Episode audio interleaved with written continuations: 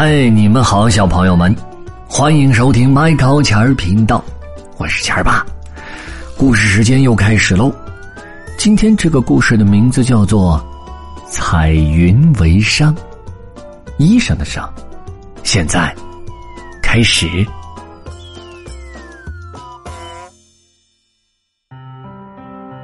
话说从前有一个小男孩，他会用天上的云彩做出美妙的云朵衣裳。他住在山顶，在那里他有一架小纺车和一台小织布机。当云朵飘过他身边的时候，小纺车就会呼呼地转动起来。小男孩会把云朵纺成彩线，清晨纺出的线是带着初升太阳的金色，下午纺出的线是如同积雪一样的白色，傍晚纺出的线则是映着霞光的深红色。这些都是妈妈教给他的。随着织布机咔嗒咔嗒咔嗒的声音，小男孩又把彩线织成云朵布。干活的时候，他总是哼唱着妈妈教的歌谣：够了够了，刚刚好，一针不多一针不少。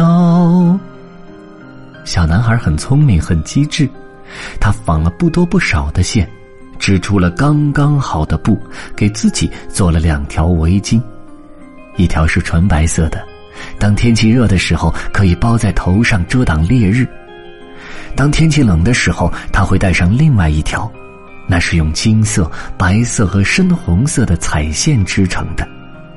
围巾软软的，就像小老鼠的抚摸；围巾暖暖的，就像刚烤好的栗子。他的手艺和他的妈妈一样棒。有一天，天气冷嗖嗖的，小男孩手里拎着小篮子，脖子上围着自己做的围巾，兴冲冲地下山去赶集。市集里，人们正兴奋地谈论着什么，说国王陛下要来巡视了。不一会儿，国王陛下雄赳赳气昂昂地骑着大马经过，对百姓们的欢呼和行礼熟视无睹。可是他贪婪的眼睛却一下子盯上了小男孩的那条金色、白色和深红色的彩线织成的围巾。哦，快告诉我，小孩，我去哪里才能找到这样漂亮的围巾？小男孩回答：哪里都找不到的。国王很生气。嗯，那你这条是哪儿来的？是我自己做的。哦，你自己做的，那你也给我做一条。我要一条长长的围巾，要很长很长，因为我是国王。小男孩摇了摇头说：用这种布做一条长长的围巾可太不明智了呀，陛下，您并不需要它。国王一听大叫起来：什么？你竟敢说我不明智！我命令你马上去为我做长围巾！于是小男孩回到了山顶上的家，转动起小纺车开始纺线。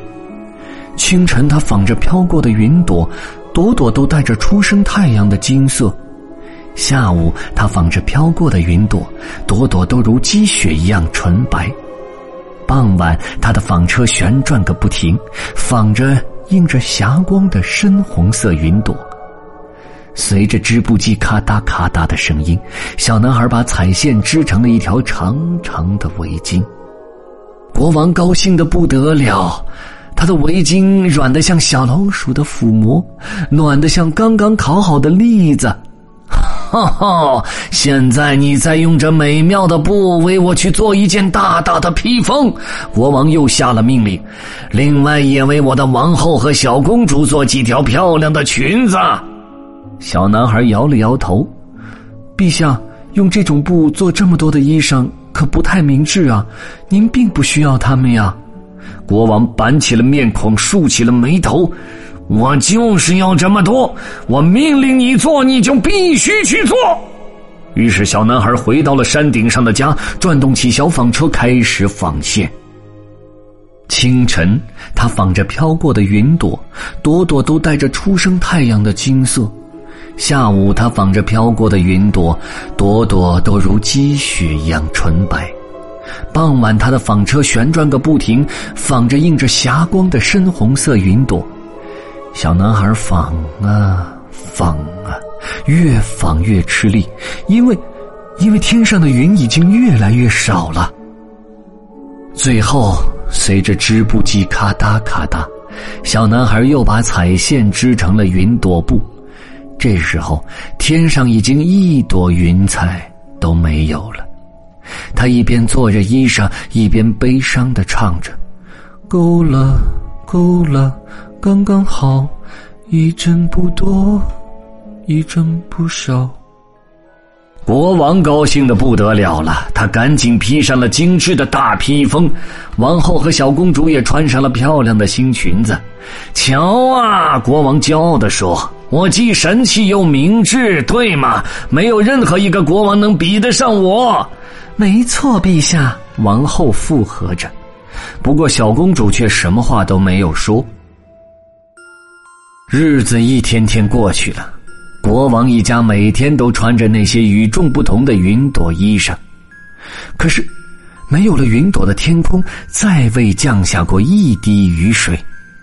尊敬的陛下，百姓们苦苦哀求着，我们的牲口没有水喝，我们的庄稼都在枯萎。什么？这可不关我的事儿！国王大声地喊着，他走过来又走过去，大披风就在他的身后甩来甩去。你们干嘛要来向我抱怨呢？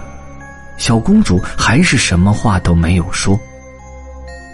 但是那天晚上，小公主悄悄地溜出了皇宫，她的身上穿着普通的裙子，她的手里捧着一个大大的包袱，软得像小老鼠的抚摸，暖得像刚烤好的栗子。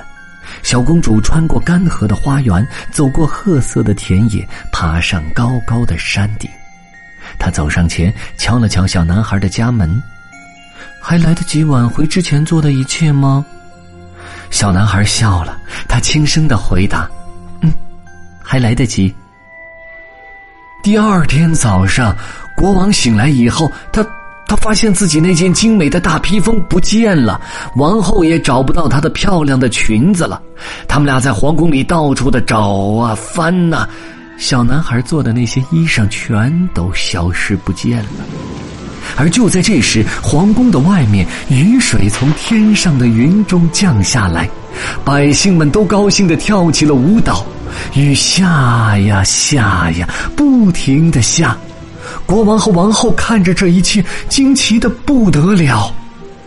小公主的脸上露出了彩虹般灿烂的笑容，她站在山顶上唱着：够了，够了，刚刚好，一针不多，一针不少。哦，然后她和小男孩拉着手，快快乐乐地跑下了山。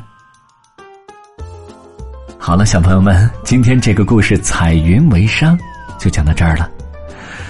如果你们还想听到更多更精彩有趣的故事的话，不要忘记上微信搜索钱儿两个字，加入麦高钱儿频道的微信公众账号，好吗？我们下次故事时间再见咯。 The end， bye。